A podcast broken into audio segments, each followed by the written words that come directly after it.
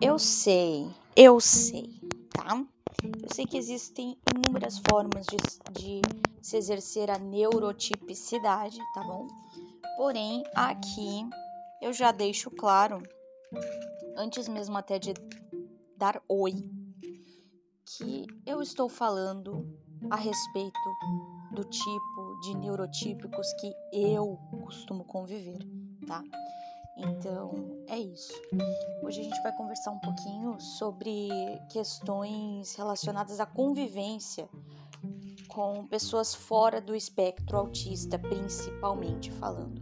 Porque eu sei que existem, aqui eu vou falar neurotípicos, mas eu sei que existem pessoas que são neurodiversas, mas não são autistas. E isso e eu vou englobar todas essas. Então é, na verdade, um papo aqui como conviver com pessoas não autistas porque pode ser bem desafiador em vários momentos da nossa vida essa convivência, tá? Essa troca, ela pode ser exaustiva em alguns momentos. E eu falo por mim, tá? É bem exaustivo em certos momentos conviver com pessoas não autistas.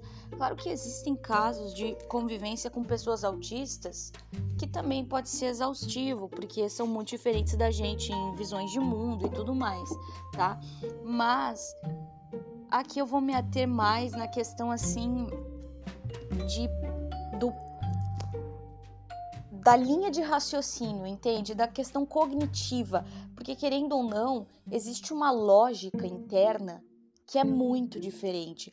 Por mais que os pontos de vista, as visões de mundo sejam convergentes, existem certos momentos em que a lógica, cognitivamente falando, ela vai uh, divergir bastante e isso pode atrapalhar muito a convivência, tá?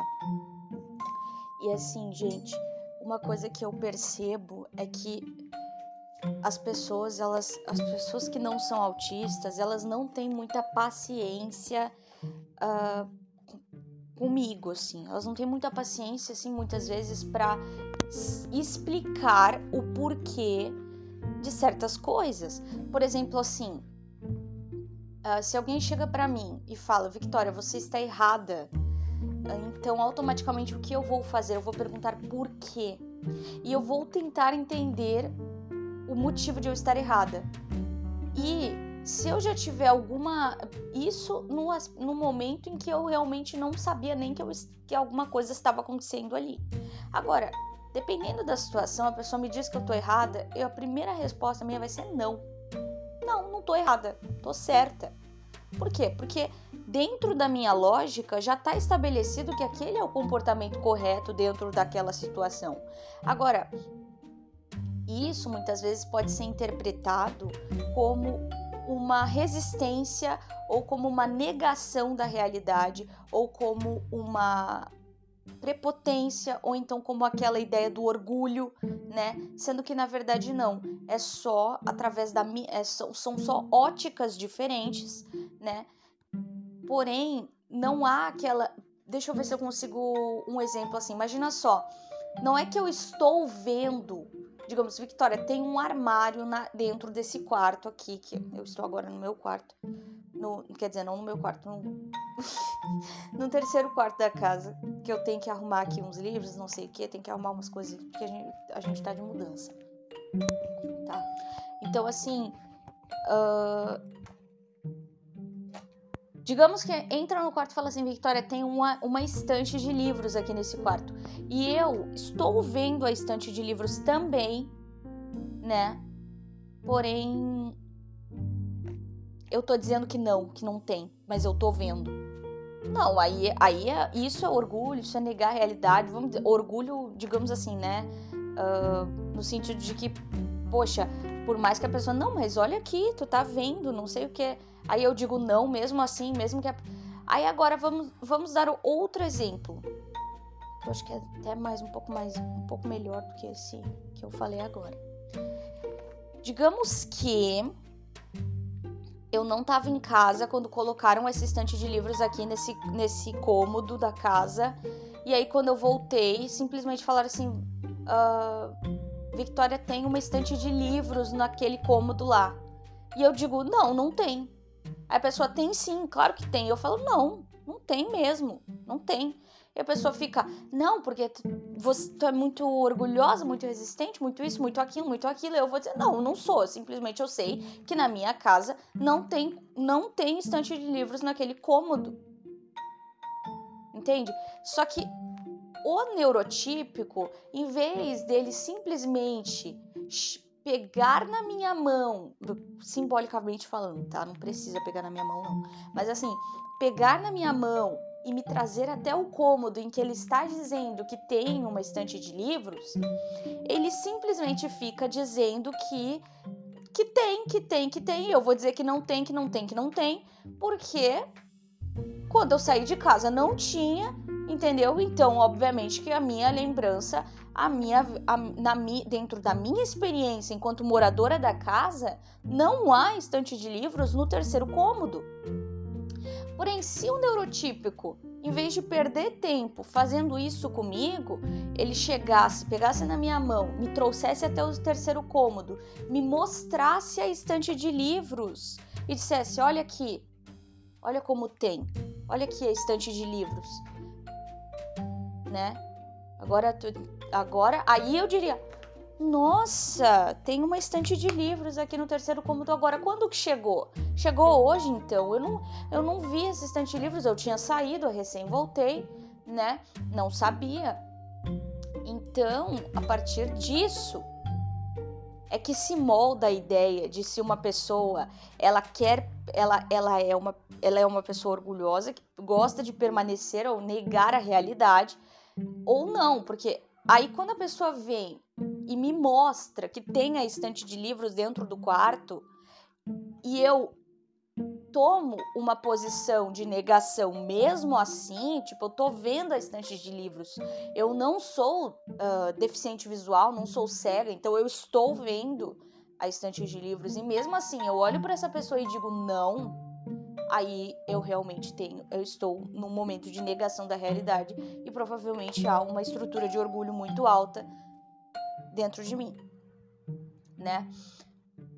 Então, assim, nesse sentido é que a gente diverge muito, né? Nós autistas uh, e os neurotípicos ou não autistas, tá?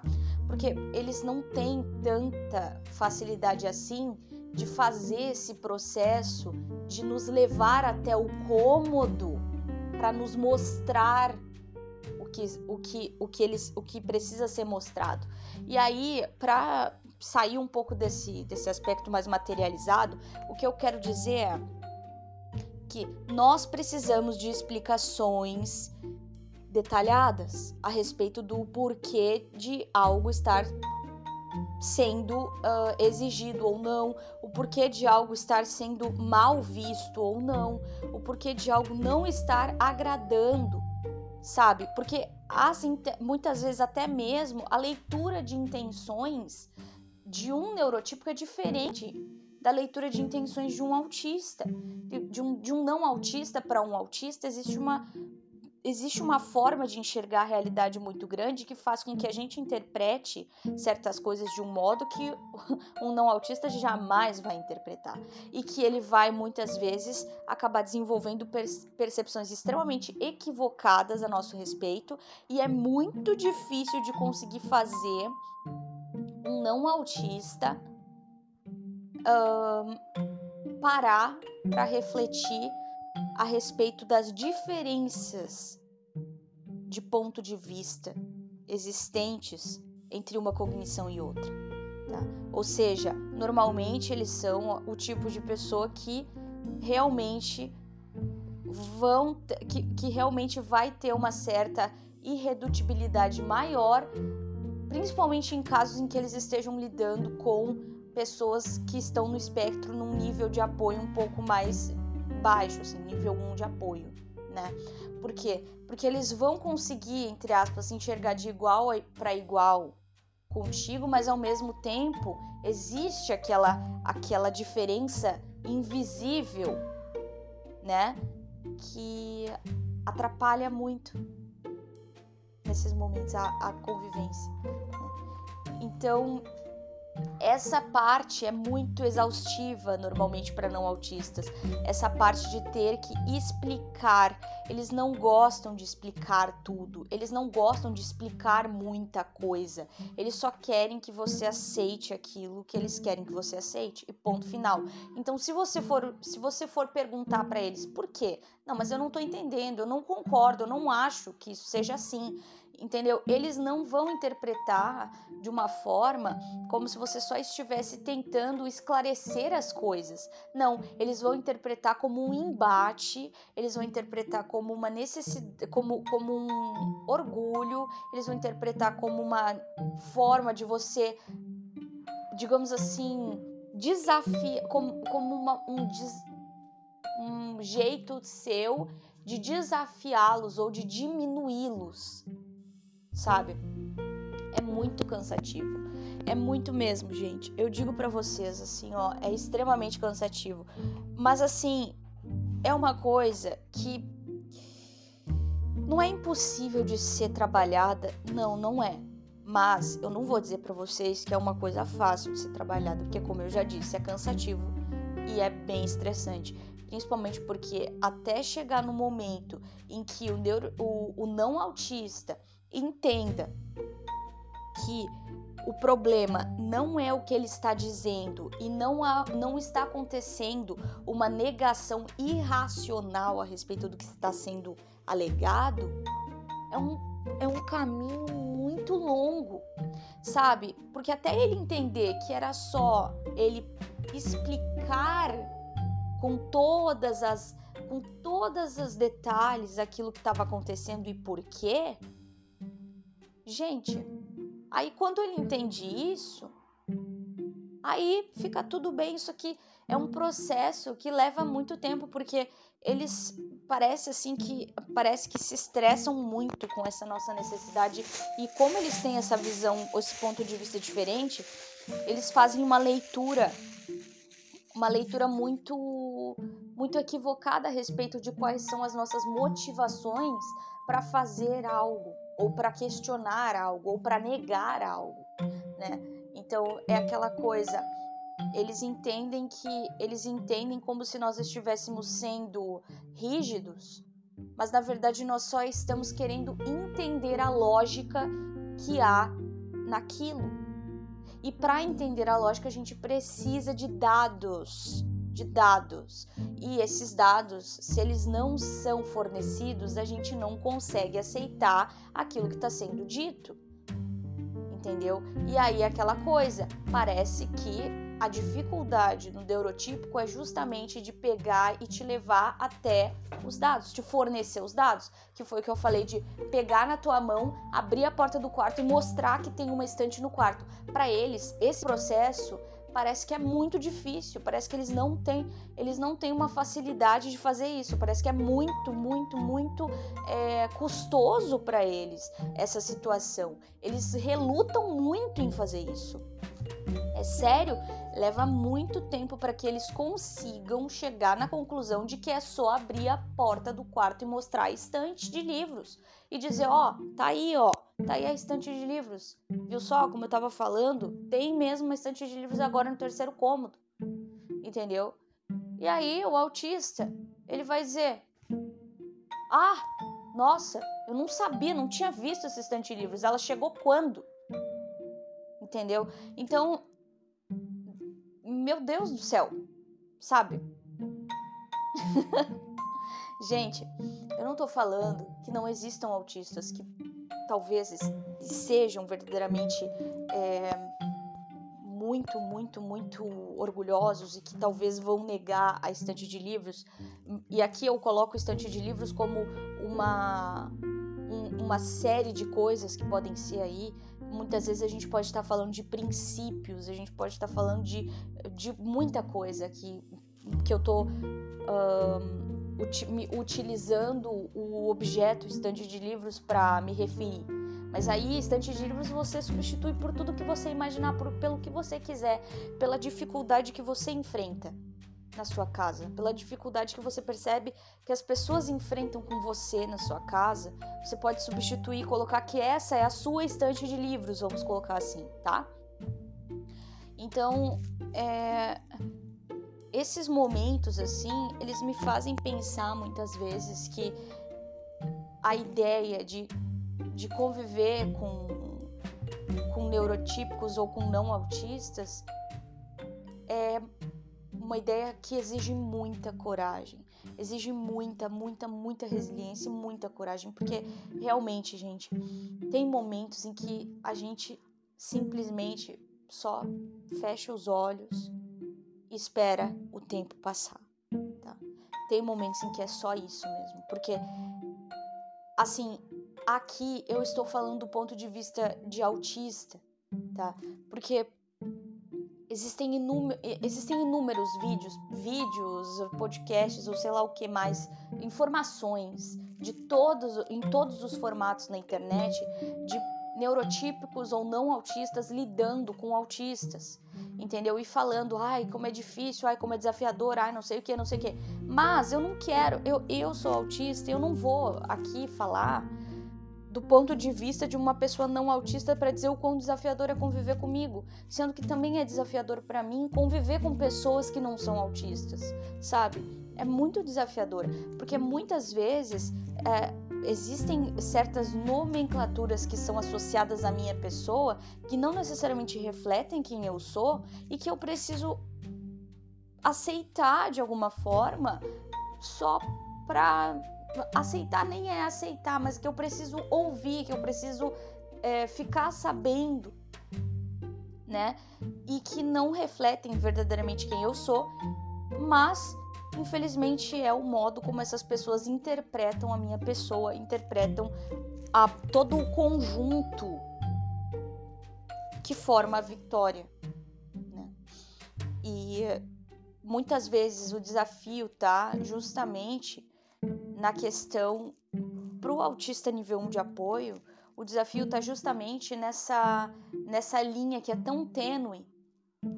Porque assim, é aquela coisa, o, o não autista ou o neurotípico, ele, ele não vai ele não vai associar, por exemplo, assim, ah, você não é, você não é tão diferente de mim a ponto de eu sentir pena de você, mas você também não é igual a mim e eu não consigo entender por quê. Eu não consigo entender por que, que você não é igual a mim, sendo que eu não consigo ter pena de você.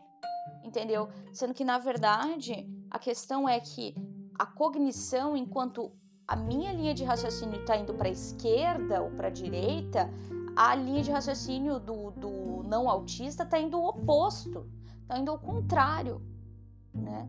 E, e aí eu digo, por que, que eu tô falando não autista? Porque mesmo que essa pessoa seja neurodivergente, se ela não for autista, a linha de raciocínio dela vai ao contrário da linha de raciocínio do autista tá? Eles podem até ter um ponto de encontro por conta de estarem no mesmo patamar de neurodivergência, mas é uma neurodivergência que é diferente do autismo, tá?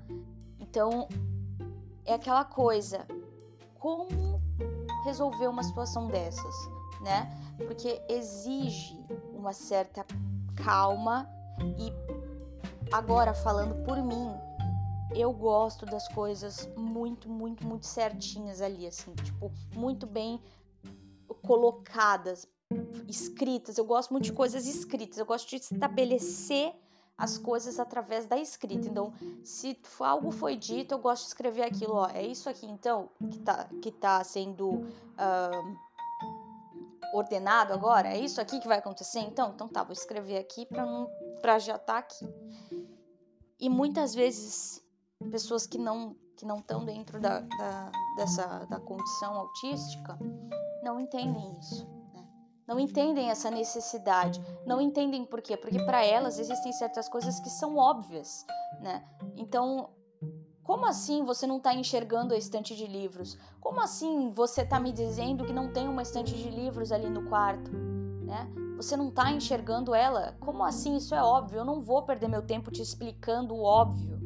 Só que assim, o óbvio para quem, né? O óbvio pro, pro não autista é muito diferente do meu óbvio, né? Então, isso precisa começar a ser mais assim, refletido, as, as, famílias, elas precisam começar a refletir mais a respeito disso, tá?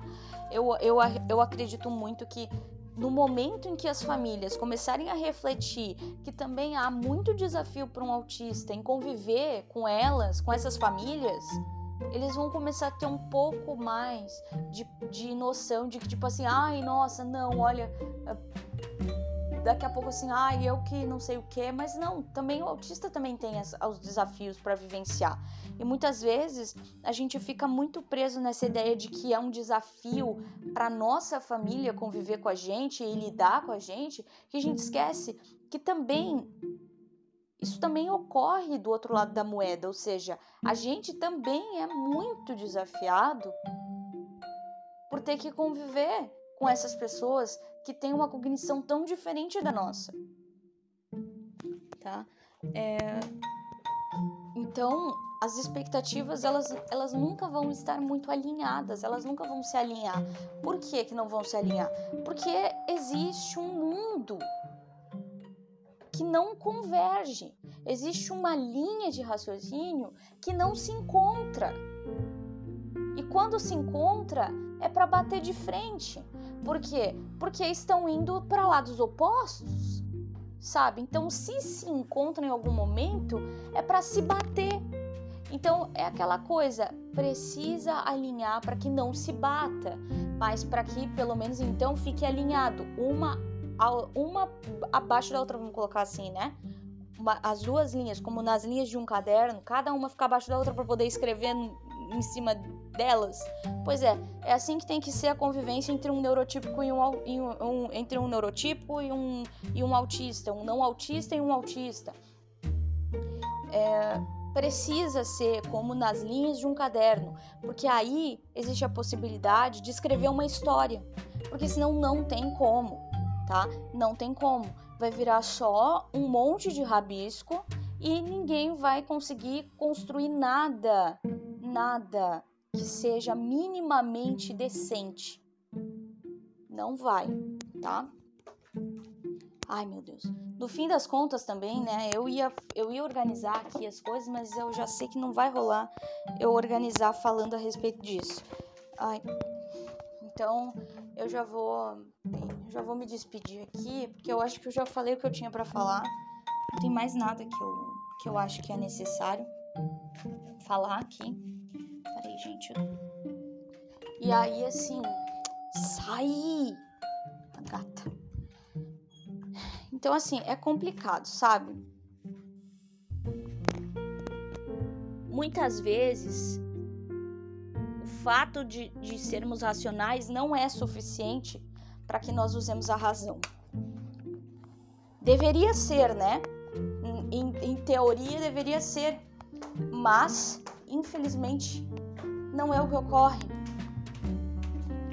Infelizmente não é o suficiente. Infelizmente não é o suficiente para o exercício da razão o simples fato de sermos racionais. Principalmente porque acho que eu já, já conversei com vocês um outro episódio a respeito de sofismo, né? Muitas vezes a pessoa acha que ela é racional, mas na verdade ela só é sofista, ou seja, ela defende as verdades que a favorecem e somente isso. E, querendo ou não, todos nós costumamos optar pelo sofismo sem nem perceber. É isso, tá, gente? Agora eu vou, vou começar aqui a organizar aqui minhas coisas. Tem que colocar meus livros umas, umas malas aí para levar pro, pro outro apartamento e não sei o que. E é isso aí. Até um próximo episódio. Eu espero muito que seja um episódio é, sobre educação inclusiva que eu estou já falando que vou fazer e não faço. Mas Até mais e boa sorte na sua convivência com o seu neurotípico de estimação ou o seu não autista de estimação. Bye bye.